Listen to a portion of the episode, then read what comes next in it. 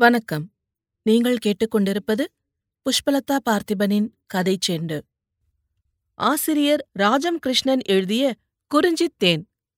அத்தியாயம் மூன்று. ரங்கனின் கனவு. குழந்தை பிறந்ததிலிருந்து தானாக தன்னை காப்பாற்றிக் கொள்ளும் நிலை வரும் வரையிலும் தாயின் அன்பிலும் தகப்பனின் ஆதரவான அரவணைப்பிலும் உரம் பெறுகிறது. அவர்கள் ஊட்டும் தன்னம்பிக்கையிலேயே நிமிர்ந்து நிற்க முயலுகிறது. அந்த அன்பு வரும் திசை சூன்யமாக இருந்தால் ஏமாறி பொலிவு குன்றி குழந்தை மந்தமாக ஆகலாம். ரங்கனுக்கோ அன்பு வரவேண்டிய திசையில் அனல் போன்ற சொற்களைக் கேட்கும் அனுபவமே இருந்தது. அண்டை அயலில் ஒத்தவர்களின் மேன்மைகளைக் கண்டு வேறு மனம் கொந்தளித்தது.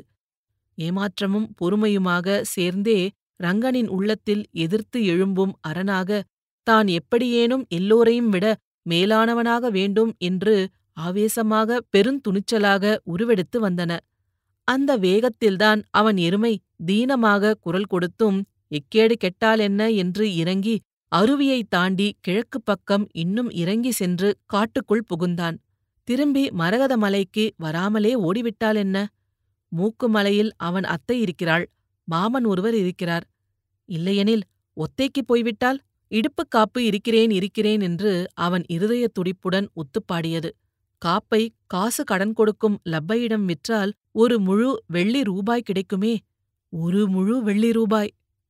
கீழ்மலைக்கப்பால் துரை எஸ்டேட் சமீபம் லப்பையின் காசுக்கடை இருக்கிறதென்பதை ரங்கன் அறிவான். ஒத்தைக்குப் போனால் அங்கும் காசுக்கடை இருக்காதா என்ன? ஒத்தையில் சந்தை கடைகளில் சிறு பையன்கள் சாமான் கூடை சுமப்பார்கள். துரை துரை சாணிமார்கள் காய்கறி வாங்க வருவார்கள். அவர்கள் இஷ்டப்பட்டால் வெள்ளிக் காசுகளே கொடுப்பார்களாம். இந்த விவரங்களையெல்லாம் மூன்றாம் வீட்டு தருமன் ரங்கனுக்கு கூறியிருக்கிறான். தருமன் சில நாட்கள் ஒத்தையில் சாலை வேலை செய்து காசு சேர்த்துக் கொண்டு ஊர் திரும்பியவன். நாள் ஒன்றுக்கு ஆறனாக கூலி வாங்கினானாம். ஹட்டியில் என்ன இருக்கிறது? இடுப்புக்காப்பு அடுக்கடுக்கான வெள்ளி நாணயங்களாகவும் தங்க மொகராக்களாகவும் பெருகி வளர்வது போல அவனுடைய ஆசைப் பந்தல் விரிந்து கொண்டே போயிற்று.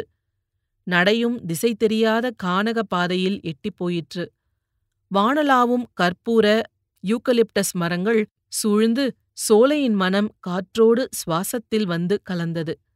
ஒத்தைக்கு செல்லும் வழியை பிறர் சொல்ல அவன் அறிந்திருக்கிறானே தவிர சென்று அறியானே மரகத மலையிலிருந்து வடகிழக்கில் அடுத்தடுத்து தெரியும் மூக்குமலை மொட்டைமலை புலிக்குன்று எல்லாவற்றையும் தாண்டி அப்பால் செல்ல வேண்டுமாம். ஒத்தை சென்றுவிட்டால் வெள்ளிக்காசுகளாக சேர்த்து கொண்டு பெருமிதத்தோடு ஹட்டிக்கு திரும்பி வருவானே அவன் குதிரையிலே ஏறி சர்ஸ்கோட்டும் தலைப்பாகையுமாக வரும் காட்சியை ஹட்டியில் உள்ளவர் அனைவரும் யாரோ என்று கண்டு வியந்து பிரமிக்க மாட்டார்களா? அப்போதே ராஜகுமார நடை போட்டவனுக்கு கானகத்து சூழ்நிலை தனிமையின் அச்சத்தை நெஞ்சில் கிளர்த்தியது. சோ என்று மரக்கிளைகள் உராயும் ஓசை.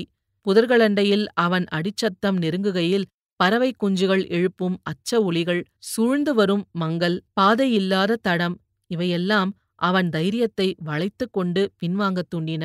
மரகத மலையிலிருந்து நோக்கினால் மூக்குமலை மிக அருகில் காண்பது போல் தோன்றுகிறதே. இத்தனை காடுகளைக் கடந்து எப்படி செல்வது? ரே ரங்கா! எங்கே வந்த?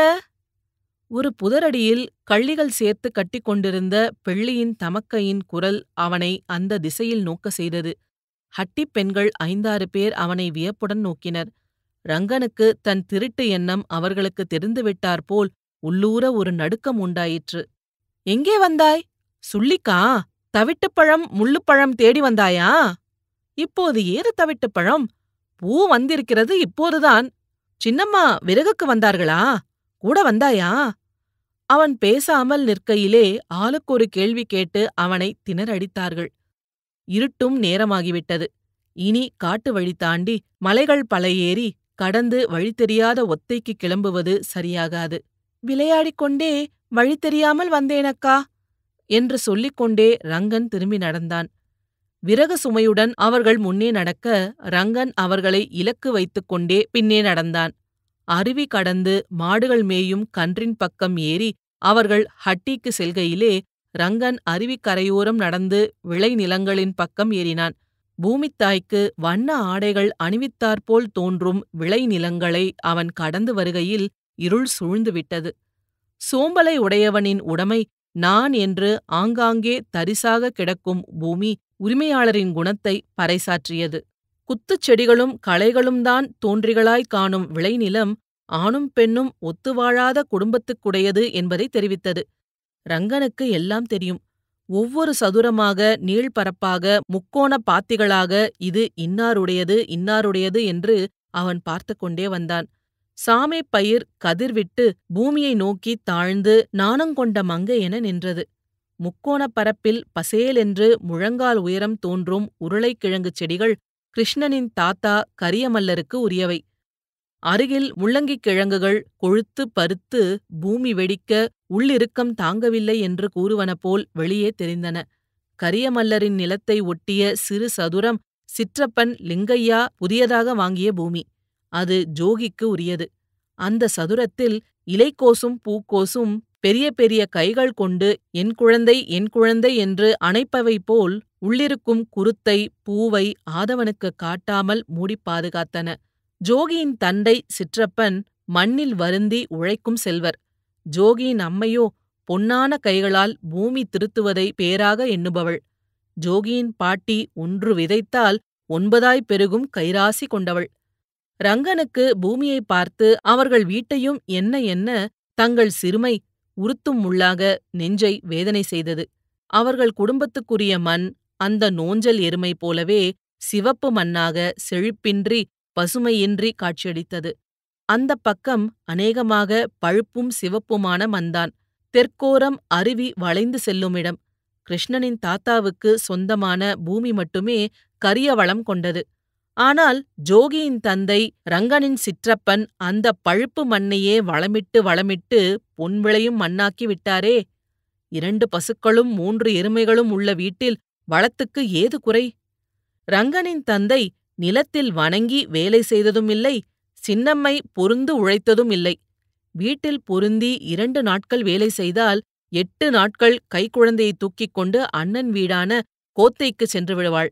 ரங்கனின் தந்தை சில நாள் ஒத்தைப் பக்கம் எங்கேனும் கூலி வேலைக்குப் போவார். அந்த ஆறான கூலியையும் சாராயத்துக்கு கொடுத்துவிட்டு வருவார்.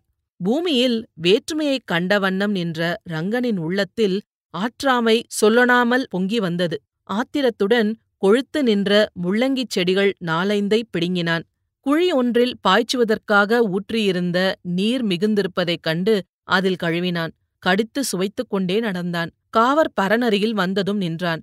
தூரத்தில் சூழ்ந்து வந்த இருட்டில் புற்சரிவில் எருமை விழுந்த இடத்தில் படுத்திருந்தது தீப்பந்தம் எரிவதிலிருந்து தெரிந்தது. அதன் அருகில் யாரோ நிற்கிறார். யாரது? சிற்றப்பனாக இருக்குமோ? சிற்றப்பன் தன்னை ஒருவேளை கண்டு கொண்டு திரும்புவாரோ? என்ற எண்ணத்துடன் காவற்பரனை நிமிர்ந்து பார்த்தான்.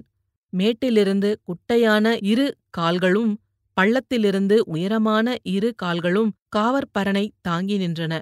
குட்டை கால்கள் உள்ள பக்கம் பரனுள் ஏற வழியுண்டு. இரவில் முள்ளம்பன்றிகள் கிழங்குகளை தோண்டி போடும். மான்கள் தளிர்களை தின்றுவிடும். இரவுக்கு இருவர் காவல் முறையாக ஊதுகுழலும் தீயும் நாயுமாய் துணை கொண்டு அந்த பரனில் இருந்த நட்ட பயிரை பாதுகாப்பார்கள். இன்று யார் முறையோ? ரங்கன் கிழங்குகளை தின்று தீர்த்துவிட்டு இருட்டுக்கும் குளிருக்கும் வீடாக வெறுப்புக்கும் அஞ்சி பரனில் ஏறிக்கொண்டான். ஒரு மூலையில் சுருண்டு முடங்கினான். இத்துடன் இந்த அத்தியாயம் நிறைவடைகிறது. இதுபோல பல சுவாரஸ்யமான கதைகளைக் கேட்க கதை செண்டு சேனலை மறக்காம லைக் பண்ணுங்க கமெண்ட் பண்ணுங்க ஷேர் பண்ணுங்க சப்ஸ்கிரைப் பண்ணுங்க. நன்றி.